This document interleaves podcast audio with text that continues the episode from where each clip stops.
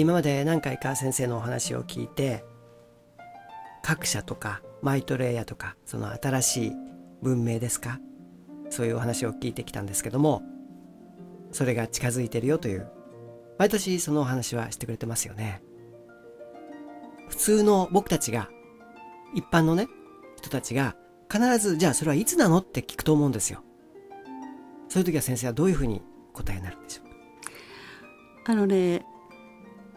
間もなくです。つまり今新しい時代に入ってきてると言いましたよね。過去の人類の歴史を見ても先ほどその新しい星団と整列状態に入ってくる時にはその星団から特殊なエネルギーが流れるそうするとその新しい星団から流れるエネルギーに人類がどのような方向に行くべきかということを教える教師が必ず現れたんです。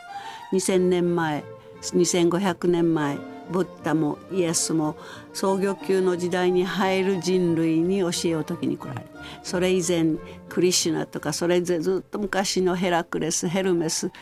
ラマーシャンカラチャリアビトラバイアサずっと各時代ごとにそういう教師方が現れてその当時の人類に教えを説かれた。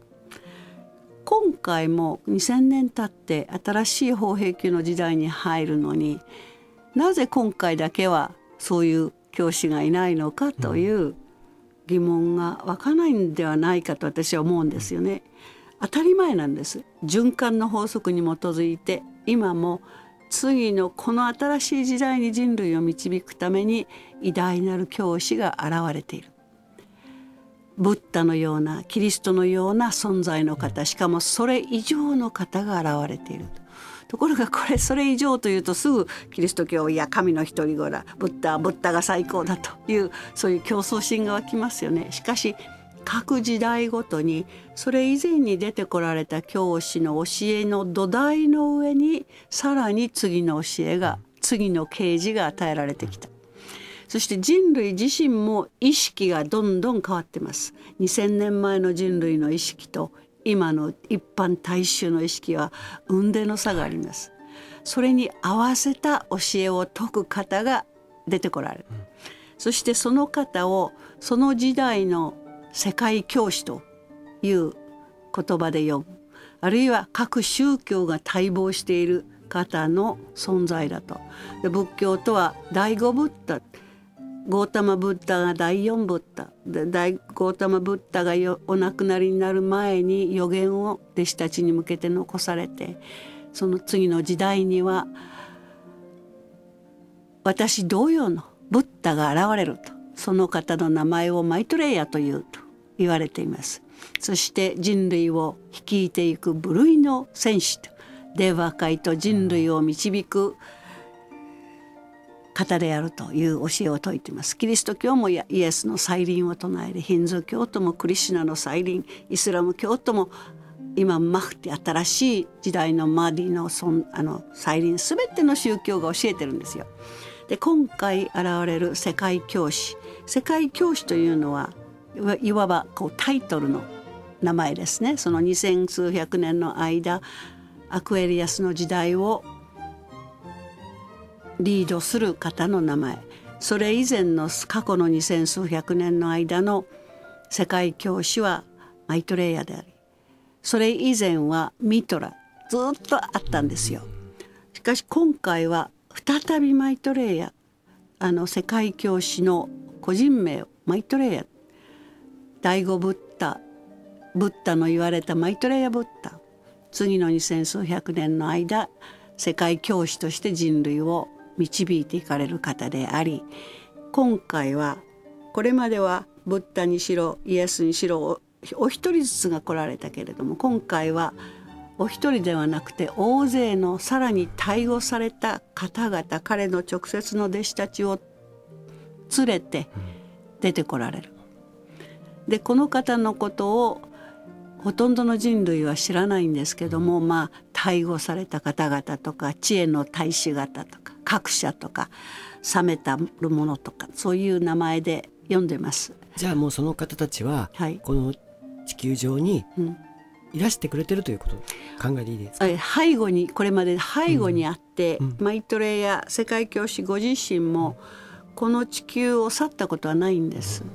隠れた存在であり非常に高度の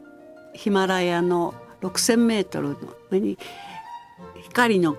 センターがそこにおられたということですけれども今回はご自身が初めて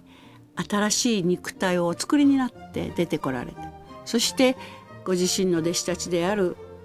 逮捕された各社方。この方々も何百歳何百年もそういう非常に高所の高度の高所の山脈とか砂漠に住んでおられて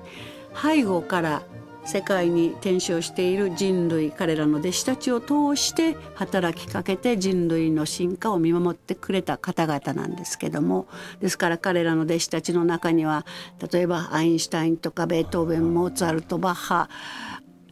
この世界にこの世に非常に大きな貢献をした方々があるいはあの日本でいうと聖徳太子とか日蓮とか空海いろいろな方々が宮沢賢治だとかいろいろなさまざまなレベルの弟子たちがさまざまな各社型のインスピレーションあるいは導きのもとでそれぞれの分野で活躍されましたけども。今回は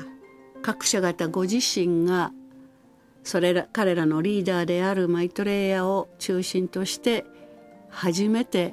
世界に出てこられる公に出てこられる。この時期が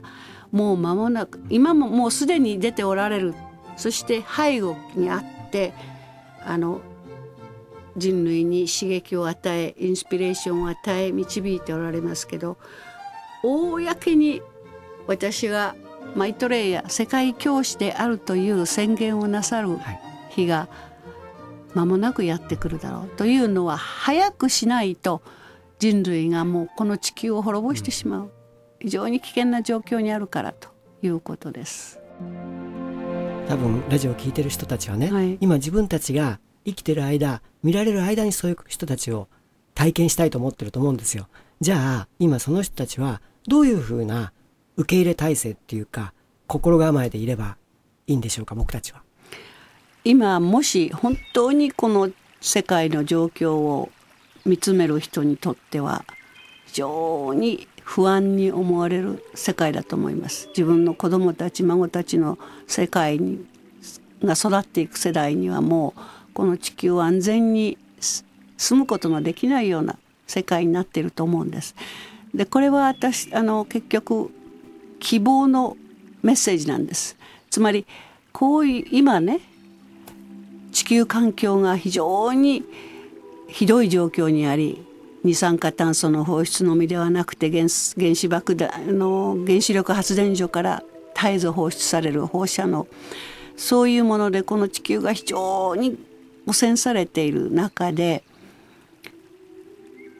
新しいこの地球をとにかく浄化してそして取り返しのつかないことになるようにしなければならないということはほとんどの科学者がもう言ってることであるにもかかわらず世界の各国政府は自国の利害を脇に置いて地球全体のために協力してこの地球を浄化しようという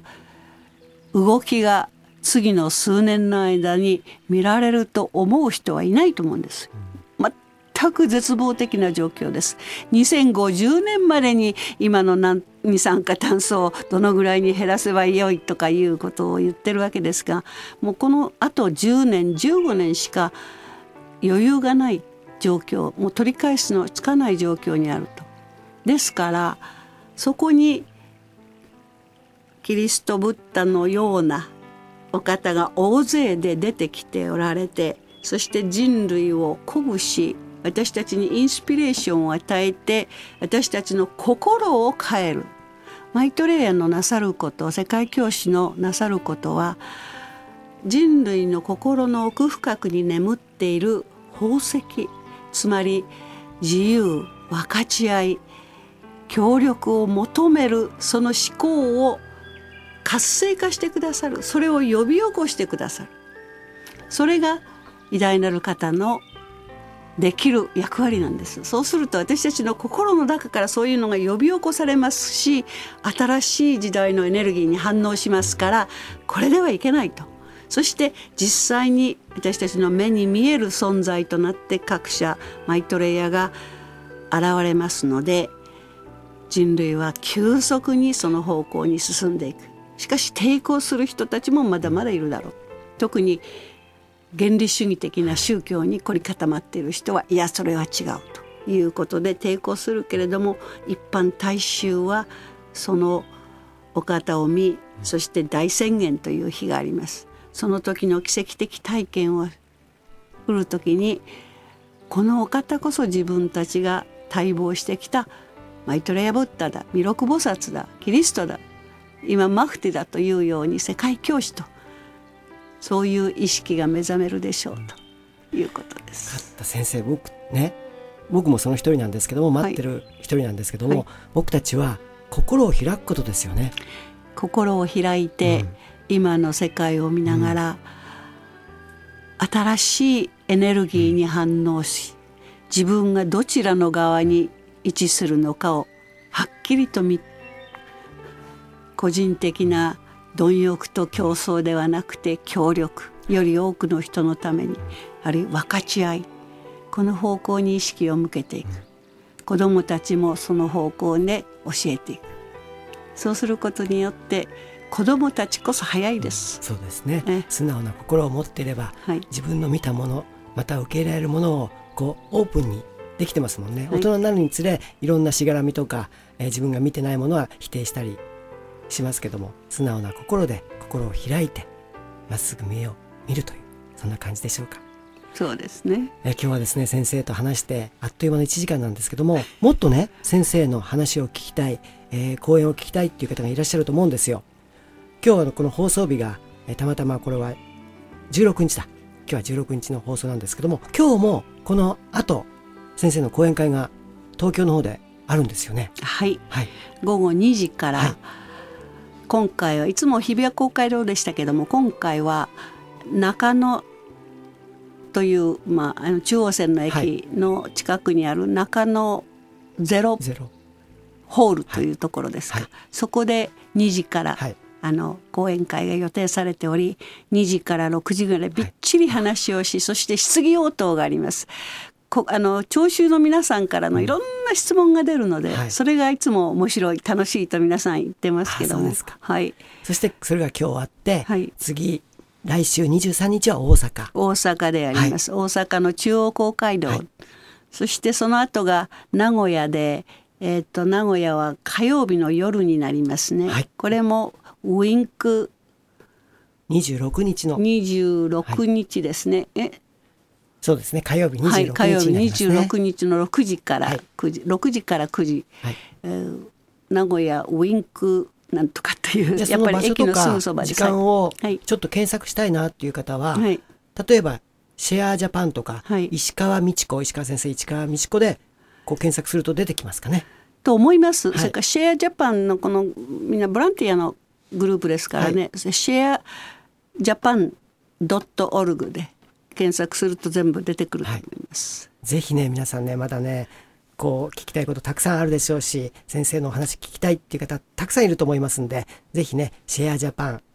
ちょっと検索してみて今日は午後2時から、えー東京中野でそして来週23日は名古屋で大阪か。大阪。そして26日が名古屋になりますね、名古ぜひ皆さんね先生のお話聞いてみてください。本当にねあっという間の1時間。